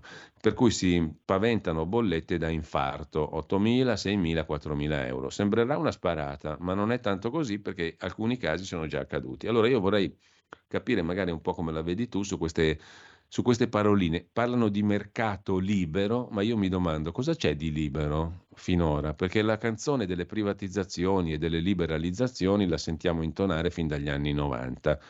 Peccato che con la liquidazione dello Stato imprenditore e con la, appunto, con la litania della libertà, della concorrenza, alla fine non mi sembra che siamo andati tanto in direzione di libertà e concorrenza. Tu come la vedi, professore, visto che tu sei l'esperto della materia?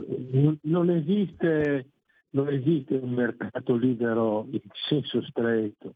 Eh, è chiaro che eh, il tema che si sta affrontando, che è molto eh, sconosciuto ai tanti, insomma, no? è, è, sconosciuto ai tanti, tratta di, una, di un bene eh, di primaria necessità e quindi lasciare un bene di primaria necessità un mercato libero uh, può essere molto pericoloso, ma soprattutto non, non, non rientra in una politica di, uh, di, attenzione ai prezzi e di regolazione dei prezzi. Quindi in un mercato libero, uh, poi questo è libero veramente, cioè se mancano dei controlli si possono verificare eh, delle bollette pazze, insomma, no? come è successo con l'Agenzia delle Entrate, in cui la mancanza di controllo, la mancanza di attenzione faceva sì che arrivassero delle bollette pazze, come è successo a quella povera signora di Genova che si è vista recapitare una bolletta da 15.000 euro quando ne pagava normalmente quei 50-60 e gli è data un infarto ed è morta, insomma. No? Quindi il mercato libero io lo vedo con molta attenzione, dovrebbe essere un mercato libero, fra virgolette, semicontrollato, altrimenti eh, si possono creare delle situazioni eh, di, di, danno nei confronti degli utenti, nei confronti dei consumatori. Eh, è necessario in questa fase di passaggio da una situazione negoziata come era stata quella sino adesso a una situazione, tra virgolette, fuori controllo. Quindi il mercato libero non esiste un mercato libero dove ognuno possa fare quello che vuole. Esiste un mercato, tra virgolette, libero ma regolato. Se manca una regolazione, questo è il compito dello Stato e del governo, evidentemente si rischia una serie di... Eh, si possono creare delle situazioni, come dicevi tu, di eh, confusione, di... No, anche perché, professore, mi sembra che mh, mm, alla fine poi uno facendo quattro conti rischia di dover pagare molto di più per queste questioni che sono state ampiamente sottovalutate. No? Poi eh, ci è stato detto, siccome noi abbiamo fatto uno scambio con l'Europa sul PNRR, voi ci date sì. i fondi e tra le varie cose noi facciamo anche la liberalizzazione cosiddetta del mercato elettrico, gas, eccetera. No? La, e questo è stato fatto all'epoca di Mario Draghi principalmente, sì. eh, sotto il governo Draghi. Quindi questo governo dice, beh insomma, non siamo direttamente noi, l'ha fatto Draghi, però questo è l'obbligo al quale bene o male dobbiamo sottostare. Ci date i fondi del PNRR e noi facciamo tante altre cose, compresa questa. Però questo rischia di tramutarsi in un bel danno politico sostanziale, non di immagine, perché quando quando uno farà quattro conti e dirà sì, magari mi hanno diminuito il cuneo fiscale, cioè il peso del fisco sul mio stipendio, però di X, ma le bollette sono aumentate di quattro volte X e quindi alla fine io ci perdo. La colpa di chi è? Alla fine il cittadino fa 2 più 2 e dice colpa del governo, o no? Eh, questo è evidente perché la colpa è sempre dell'ultimo che porta, che porta la candela, insomma.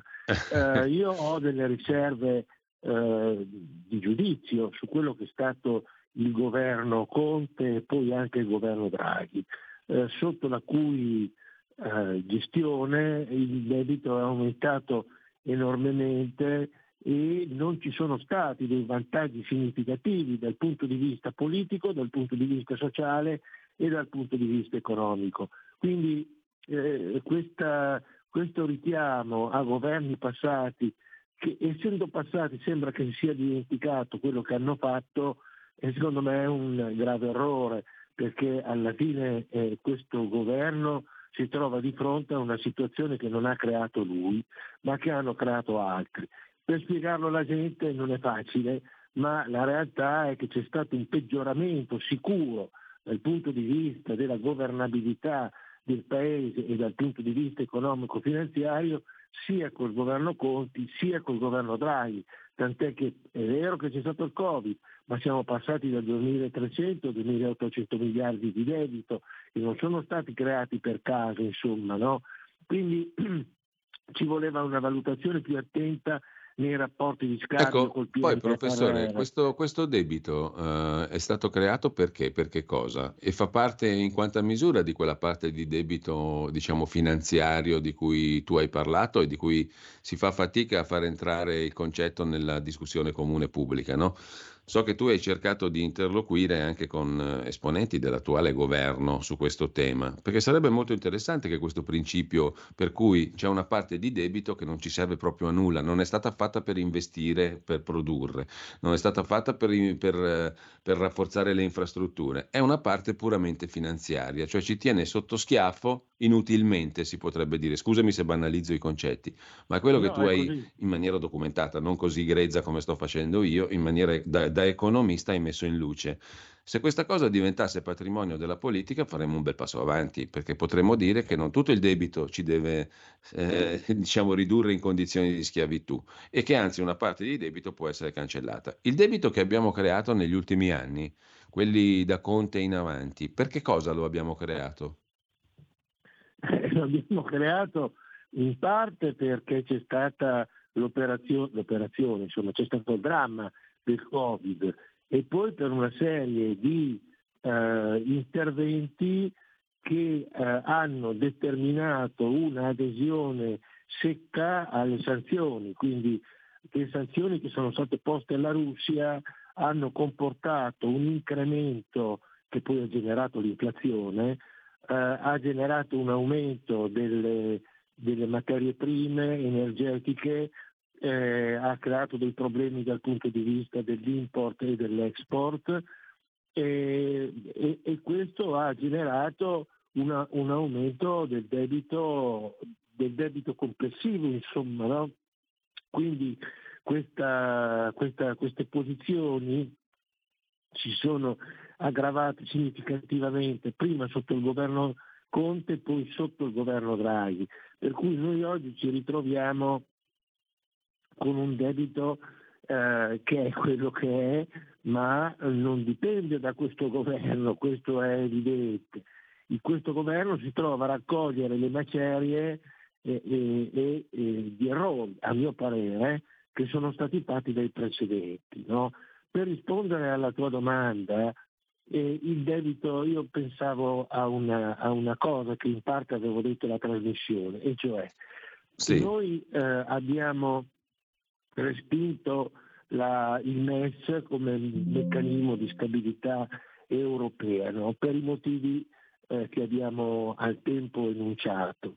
Um, e abbiamo anche detto che uh, una parte di questo debito, 35-40%, è attribuibile ad un'azione esterna liberalizzata, per usare un termine che va di moda adesso. Sì. Un'azione assolutamente liberalizzata, cioè completamente al di fuori di ogni controllo da parte della finanza.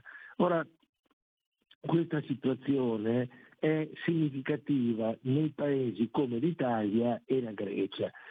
La Francia e la Germania non hanno mai subito un attacco finanziario sulla loro economia e sulla loro finanza, pur avendo partecipato la Germania più della Francia ad operazioni di destabilizzazione del nostro paese, soprattutto nel 2011 quando la Deutsche Bank si è affermata come il principale operatore sui BTP italiani per, eh, per, per, per gravarci di, di, di, debito. Quindi di fronte alla non accettazione del MES noi dobbiamo rispondere non eh, rincanticciandoci in un, in un angolo, ma ponendo delle questioni sul tavolo e dicendo noi siamo stati, tra virgolette, abbandonati a una finanza libera, liberalizzata, senza nessun controllo.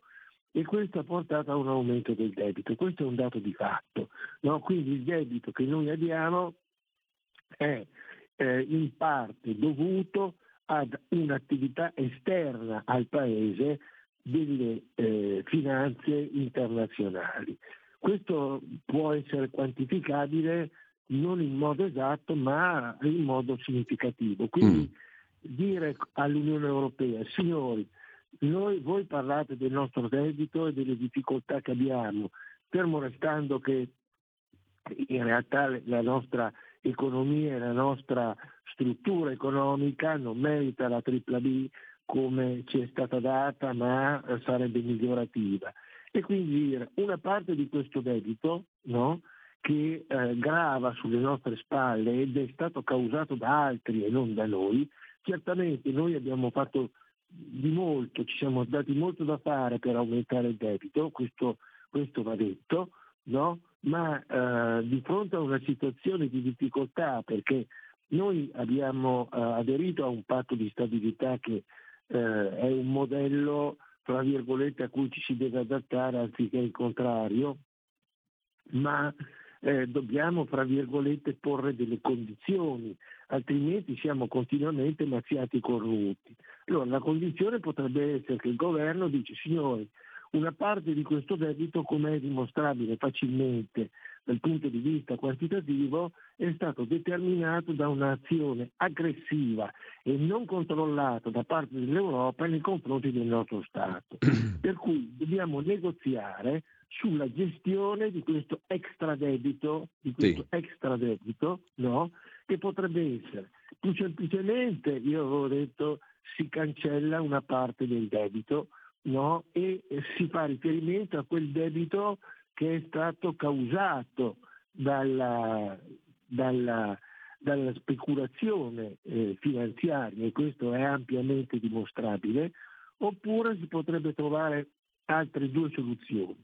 L'altra soluzione è quella che io pensavo fosse possibile in un qualche modo eh, anestetizzare il debito, e cioè eh, prendere un, eh, una quota di questo debito, no? sì. mi rendo conto che bisogna pensarci sopra e trovare i meccanismi tecnici e eh, fare in modo che questo debito, una parte di questo debito, abbia una quota interessi congelata. no? E quindi dico io non lo cancello, ma a causa delle azioni aggressive che mi sono state fatte senza il controllo dell'Europa, anzi con l'Europa che mi ha attaccato direttamente come la Deutsche Bank, no? io anestetizzo il debito e quindi per una quota di questo debito facciamo un accordo, un accordo finché noi non siamo in grado di dare evidenza a un miglioramento delle condizioni del debito stesso, di, tra virgolette, anestetizzarlo no? e dire una parte di questo debito lo mettiamo eh, fittiziamente ad un interesse basso, un interesse basso, in modo che generi minori interessi sul debito stesso, insomma. No? Questa è un'operazione, tra virgolette, eh, che, che, può essere resa possibile, tecnicamente va studiata. Terza possibilità, di cui abbiamo già fatto cenno uh, al, al, radio, è che noi abbiamo metà delle nostre riserve auree depositate alla Fed. Mm? Noi potremmo legare metà, una parte di queste, eh, di queste riserve auree che sono alla Fed, potremmo legarle a una parte di eh, buoni del tesoro, in modo da giustificare una riduzione delle, del tasso di interesse perché questi BTP sarebbero garantiti in parte dal loro sottostante. Quindi bisogna cercare delle formule alternative di convergenza, di condivisione e di discussione con l'Unione Europea per uscire da una situazione brutta, che è quella che ti mettono nell'angolo e non ti consentono di venire fuori, insomma, no? Che poi dopo ci sia il ministro. Ecco, questo qui sarebbe un ottimo argomento per la prossima campagna elettorale in vista del voto alle europee di giugno, no? Eh, anche se ho tutti i miei ecco, dubbi che possa entrare realmente cosa, nell'agenda. L'ultima cosa che vorrei dire, Giulio, mm e che si rende a mio parere indispensabile, indispensabile e che potrebbe essere una proposta vera del governo per le elezioni europee è quella di istituire un'agenzia di rating europea. No? Perché? Perché le uniche tre agenzie di rating che ci sono sono americane, ma mm. il mercato americano funziona in modo diverso da quello europeo, per cui in realtà se succede qualche problema in un'azienda si lascia a casa dalla sera alla mattina del personale, mentre nell'Europa tende a prevalere di più il concetto di welfare, cosa che negli Stati Uniti non esiste. Quindi, secondo i criteri delle agenzie di rating, i criteri sono puramente di mercato, ma mentre i criteri di operazione nel mondo europeo sono criteri di welfare. Quindi abbiamo due modi diversi di, di giudicare i fallimenti, i presenti fallimenti o le presunte situazioni difficoltose delle imprese Stati Uniti ed Europa. Quindi è necessario che l'Europa, come proposta del governo, faccia una proposta in cui si dica al fine di tutelare i nostri interessi e di tutelare le caratteristiche nostre che sono profondamente diverse da quelle del mercato americano, proponiamo di fare un'agenzia di rating europea no? un'agenzia di rating europea governata dagli europei, in cui gli andamenti di rating e gli spread, eccetera, possono essere più facilmente controllati che non lasciati a tre eh, agenzie americane, fra virgolette, che a loro volta sono controllate da fondi di investimento. Warren Buffett, che è uno dei più importanti miliardari americani, controlla eh, Morgan Stanley e controlla mm, Moody's, controlla una parte al 17-18% di azioni di Moody's, quindi gran parte di queste agenzie di rating sono controllate a loro volta da banche o da istituzioni finanziarie che spingono a fare quello, eh, quello che eh, interessa loro, non quello che è tecnicamente vero. Basta pensare che nel 2008, quando c'è stato lo scandalo Lehman, no? mm. vorrei ricordarlo sì. agli ascoltatori, il giorno prima dello scandalo Lehman, del collasso Lehman, in prima pagina sul Washington Post, il principale editorialista del Washington Post scriveva che per Lehman non c'era nessun problema. A Lehman era stata data la AAA come era stata data la tripla A, tanti fondi che sono falliti. Allora sì. è chiaro che questa situazione ha creato un precedente che ci dovrebbe fare riflettere, perché se noi andiamo a vedere il passato, come è successo, e poi dopo facciamo finta di non vederlo, beh, allora chi è causa dei suoi mali è anche se stesso. Professore, mhmm, dobbiamo quasi salutarci, ma, ehm, alla luce di quello che tu ci hai appena ricordato e detto, vorrei chiederti, ehm, che cosa te ne pare, ehm, del, mhmm, incipiente campagna politica elettorale per le prossime europee, mh? Da osservatore, da cittadino, magari anche da elettore, ehm, che cosa ne pensi? Come ti si sta prospettando secondo te questa com anzi come ci si sta prospettando questa campagna elettorale? Adesso oh, la, la, campagna elettorale, come sempre succede in Italia, è più confusamente orientata alla definizione dei nomi che non alla definizione dei progetti mm. e, uh, e, poi dopo i nomi. Quindi il progetto, la, la, il percorso decisionale è fa quali, eh, quali eh, promesse non è bello, ma quali idee, quali piani abbiamo in mente per, per eh, il nostro paese dal punto di vista della struttura sociale, della struttura economica. Certamente uno dei pro- problemi principali è la eh, differenza, la disuguaglianza, questo è un problema fondamentale, la disuguaglianza la povertà e una sanità che sta arrancando faticosamente per rimanere a galla, ma in troppi casi oramai si rende evidente eh, questa situazione. Eh, una politica che miri a un senso di eh, riassicurazione o riappacificazione tra le persone, perché troppo spesso noi vediamo tutti i giorni uno che ammazza la moglie che e poi dopo si suicida, la moglie, la donna col, col bambino che si butta dalla, dal, dal balcone. dal balcone. Questi sono fatti eh, gravissimi che danno l'espressione di quanto sia sofferente questa società dal punto di vista dell'isolamento. Abbiamo creato una società di persone singole che colloquiano con i social ma non colloquiano fra di loro. Quindi allora. credo che i programmi siano da fare eh, tenendo conto della necessità di avere una maggiore autonomia negoziale con l'Europa mh, mm, e non essere accusati se non facciamo le cose che vogliono loro, di eh, verificare la mh, mm, disuguaglianza, ridurre la disuguaglianza, quindi ritornare a un sistema di welfare. E qui il problema è che i fondi sono quelli che sono. Allora a questo punto bisognerebbe negoziare con l'Europa una proposta,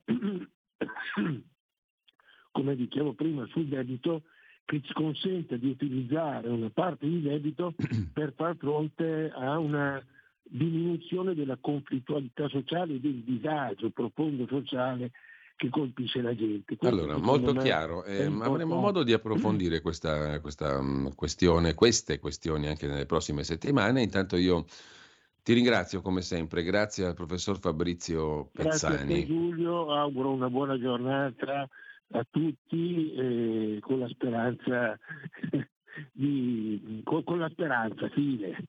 Bene, grazie professore. Eh, no, noi ci fermiamo un attimo, adesso abbiamo ascoltato prima, 12 gennaio 1876 nasceva Ermanno Wolf Ferrari, un compositore italiano di opere leggere, diciamo così, più leggere rispetto alla musica ponderosa del 8-900, comunque è nato a Venezia, appunto il 12 gennaio del 1876, avevamo ascoltato una deliziosa eh, un secondo movimento di una suite concertino in Fa maggiore, opera 16, una strimpellata, il tempo era un bel presto, appunto delizioso e rapido. Adesso ascoltiamo tra poco un altro brano musicale legato al calendario, 12 gennaio del 1888, sempre sul finire dell'Ottocento, nasce a Parigi Claude Delvincourt, compositore e pianista eh, che tra le altre cose ha fatto una serie di composizioni chiamate croquembouche. Il croquembouche è un tipico dolce francese ideato dallo chef Marie-Antoine Carême, formato da una montagna di bignè la cui altezza può variare da 20 cm a un metro. A un metro. E questo dolce ha dato il là diciamo, a una composizione di una serie di piccoli dolci, di bignè appunto, da parte di Delvincourt. Se non lo conoscete, eh, eh, credo sia deliziosa anche questo tipo di musica, veramente elegante e interessante e ricca dal punto di vista musicale. Ascolteremo un croquembouche intitolato in maniera molto poco politicamente corretta Negre en chemise eh, e un altro, se ce la facciamo, oh, dopo, una omelette al rum, omelette au rum. Sentite un po' che roba curiosa. Un nuovo modo per sostenere la tua radio. Visita radiolibertà.net. Ti basta un clic e potrai versare il tuo contributo volontario direttamente online. Potrai donare con ogni tipo di carta di credito, anche prepagata. Ti aspettiamo online su radiolibertà.net. Sostieni la tua radio con il tuo contributo volontario. Radio Libertà. La tua radio. Diamo voce alla nostra gente.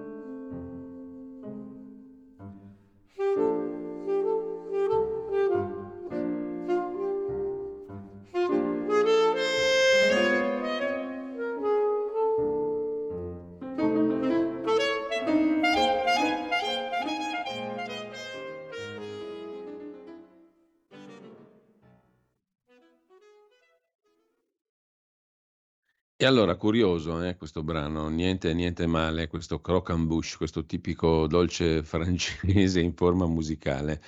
Claude Delvincourt, compositore e pianista. Qui abbiamo sentito in realtà una versione per sassofono e pianoforte. Adesso sentiamo un altro, un altro croquembouche, omelette au rhum, eh, per solo pianoforte. Al pianoforte Diane Andersen, nel pezzo che abbiamo appena ascoltato, Claude Delangle al sassofono, Odile Delangle al pianoforte. Torniamo all'originale, Omelette au rhum da Diane Andersen, 2017, l'incisione di questa omelette al rum.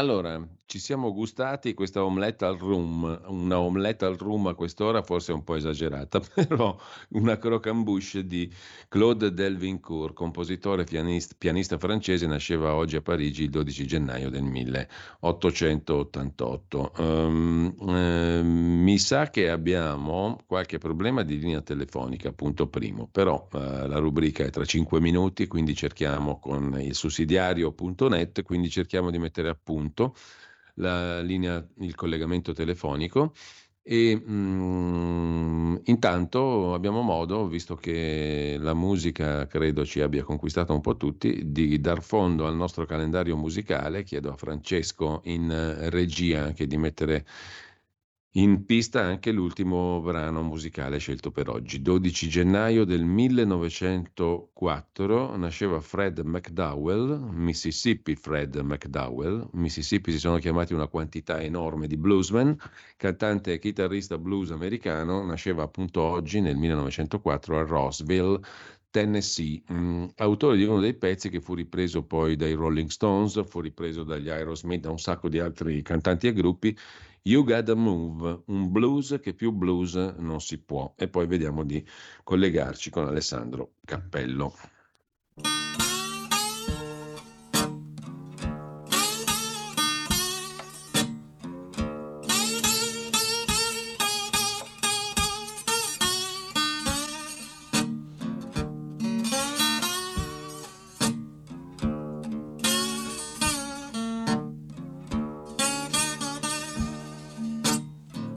You got to move. You got to move. You got to move, child. You got to move. But when that law get ready, you got to move.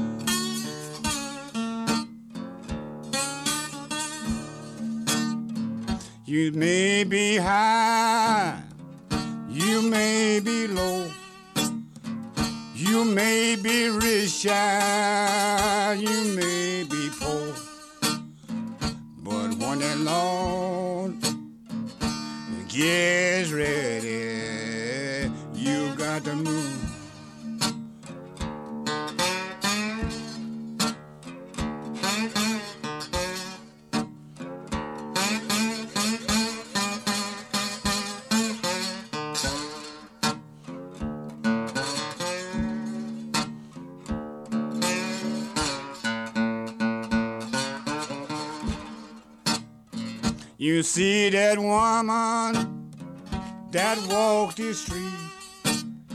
You see that policeman out on his beat. But when in law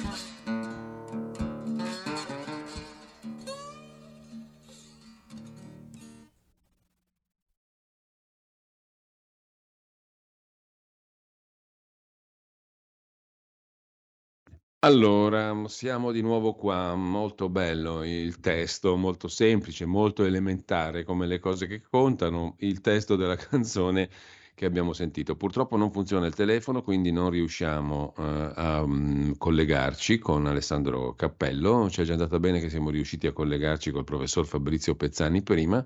Vedremo di risolvere um, velocemente il problema fondamentale per uh, una radio, naturalmente eh, del telefono. Allora, la rubrica la rimandiamo a settimana prossima, ne approfittiamo però di questi pochi minuti che ci rimangono per per chiudere con la rassegna stampa, per segnalare ancora qualcosa di interessante potenzialmente fra i quotidiani di oggi. Intanto dicevo molto bello il testo del pezzo che abbiamo ascoltato poco fa, un blues tra i più celebri, You Gotta Move, uh, di Mississippi Fred McDowell. Ti devi muovere, bambino mio, ti devi muovere quando il Signore è pronto, when the Lord gets ready, you gotta move. Quando il Signore è pronto ti tocca muoverti, potresti essere alto, potresti essere basso, potresti essere ricco, potresti essere povero ma quando il Signore è pronto, ciao ciao, ti devi muovere. La vedi quella tipa che cammina per strada, quel poliziotto là? Quando il Signore è pronto, ti devi muovere. È inutile che ti fai tante menate. When the Lord get ready, you got to move. E saluti e baci a tutti quanti.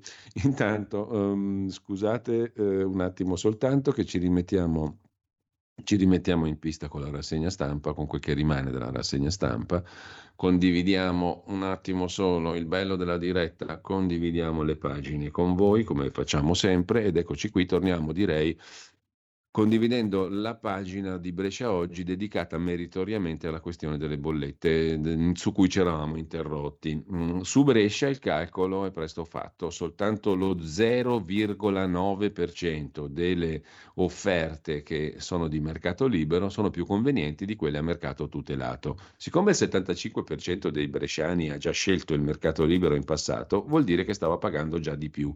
Adesso tutti gli altri entreranno a pagare di più i rimanenti 25% che erano ancora legati al mercato tutelato.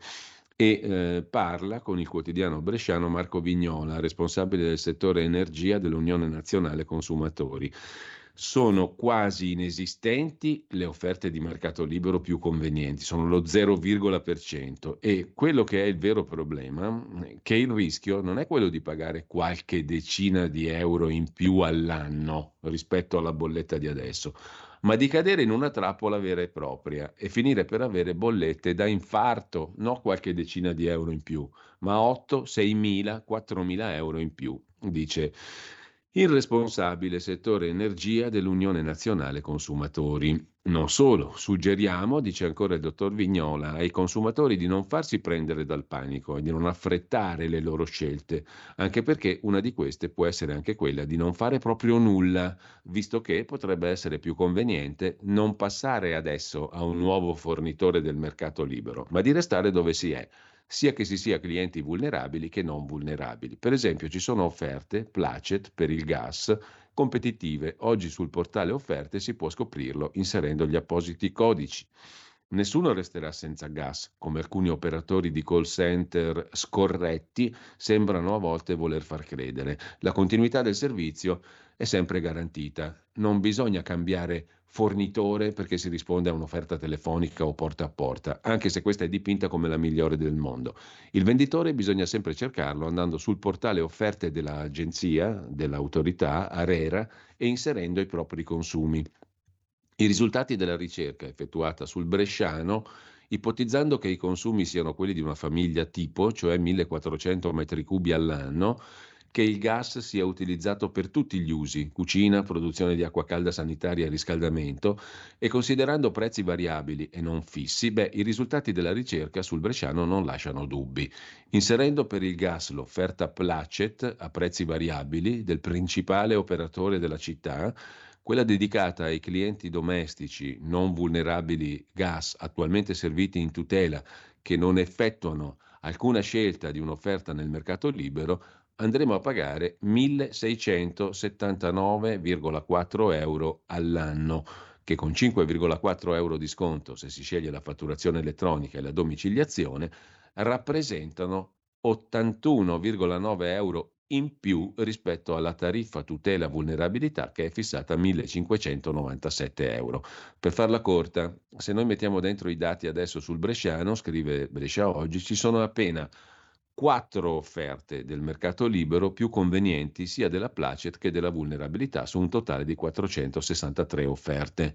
Tutte le altre costano di più e si può arrivare a pagare fino a 8.600 euro all'anno cioè 6.800 euro in più della placet, 6.804 euro in più rispetto alla tutela della vulnerabilità. Ragazzi, stiamo parlando di 6.000 euro all'anno. Dividete per 12, sono 500 euro al mese in più. È una botta tremenda a entrare nel mercato libero a queste condizioni. Più, l'offerta più conveniente è pari a 1.554 euro all'anno, con 125 euro in meno rispetto all'offerta Placet e 43 rispetto al mercato in tutela della vulnerabilità. A livello nazionale, dopo Roma, la città più costosa è Catanzaro, quella più conveniente sarebbe Trento, cioè il consiglio numero uno che si evince da questa analisi ottima fatta dal quotidiano Brescia Oggi è che non conviene assolutamente adesso aderire al mercato libero. State fermi che entrate nella tariffa Placet che è ancora la cosa migliore. Ma già confrontando le tariffe oggi c'è il rischio per una famiglia normale, diciamo, che consuma 1400 metri cubi all'anno per la cucina, per produrre l'acqua calda e per il riscaldamento, di pagare 500 euro al mese in più. C'è il rischio di arrivare a pagare fino a 500 euro al mese in più. Questo lo chiamano il mercato libero. Fantastico, diciamo, veramente fantastico.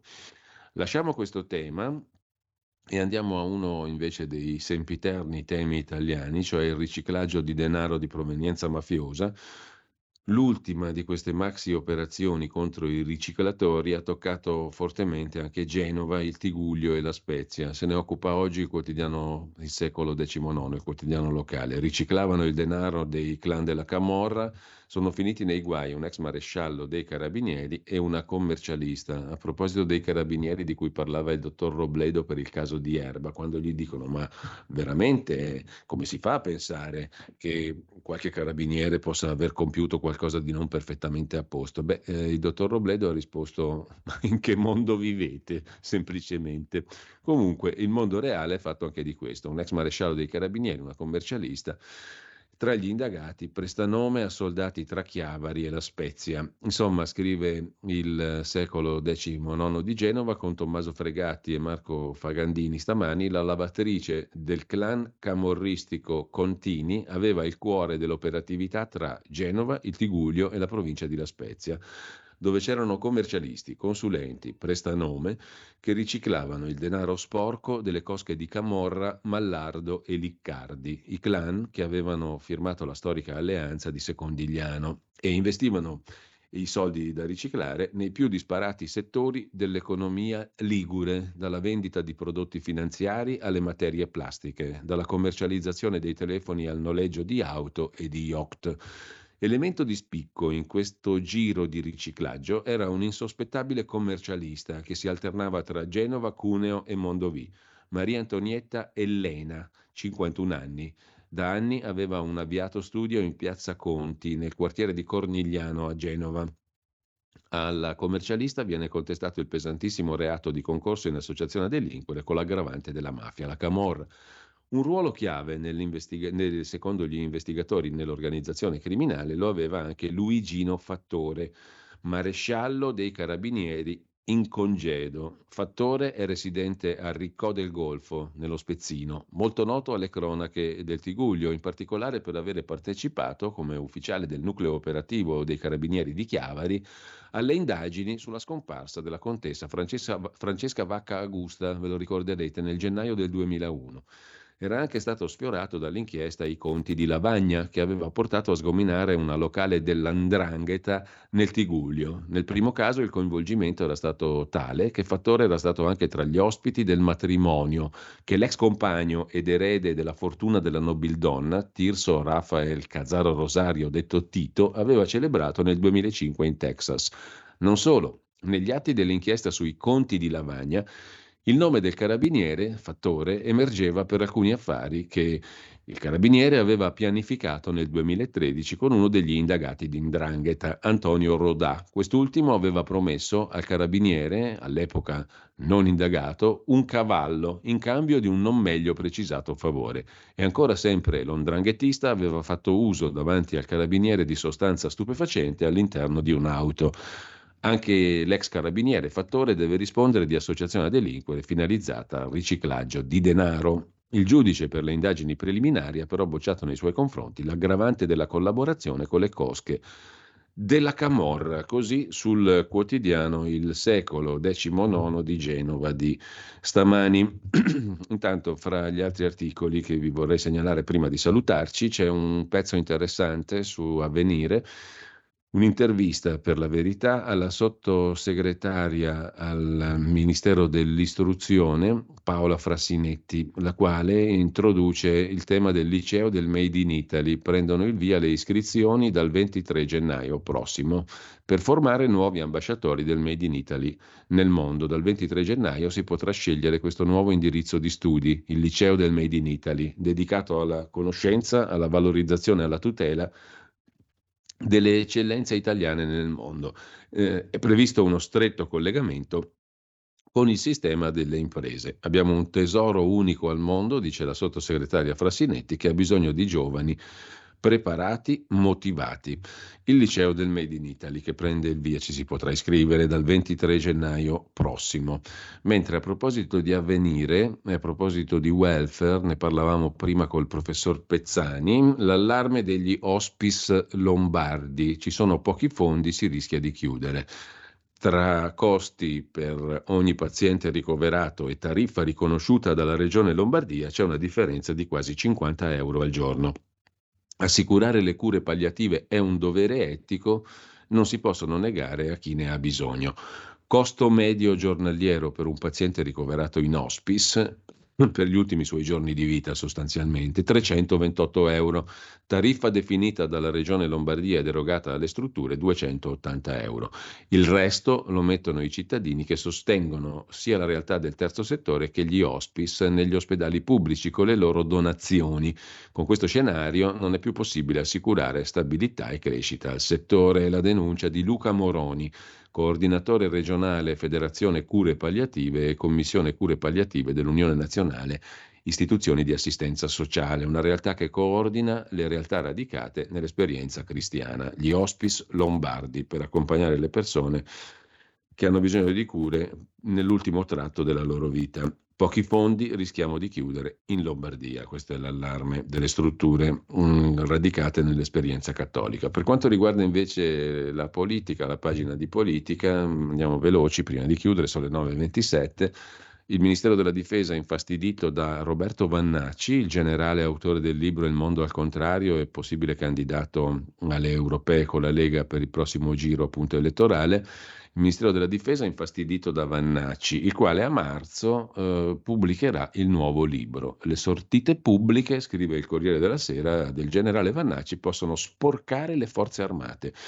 C'è invece una roba a, a, cavallo tra il sociologico e il politico sulla stampa di oggi, pagina 13, un um, pezzo di Francesco Moscatelli inviato a Tregnago, Verona, che racconta il popolo di Vannacci, famiglie, euroscettici, un prete ortodosso tra gli ammiratori del militare corteggiato dalla Lega in 600 a Verona per il suo libro. Ha il coraggio di dire quel che pensa, dice qualcuno, e i fedelissimi sognano un partito. La signora Emma, sono d'accordo con quello che ha scritto, con quello che dice, esprime il pensiero della gente normale. Il signor Giovanni dice le cose in modo diretto il generale Vannacci e questa è la sua forza. Chiederò una dedica per il console cinese a Milano. Ecco questo pezzo di costume, tra virgolette, costume politico da Tregnago, Verona. Con questo noi ci salutiamo, vi segnalo rapidamente anche l'intervista sulla stampa, già che ci siamo, a Nicola eh, Gratteri, il procuratore di Napoli che parla di Ecuador, è lo snodo globale della cocaina, in Italia traffici con drangheta e albanesi.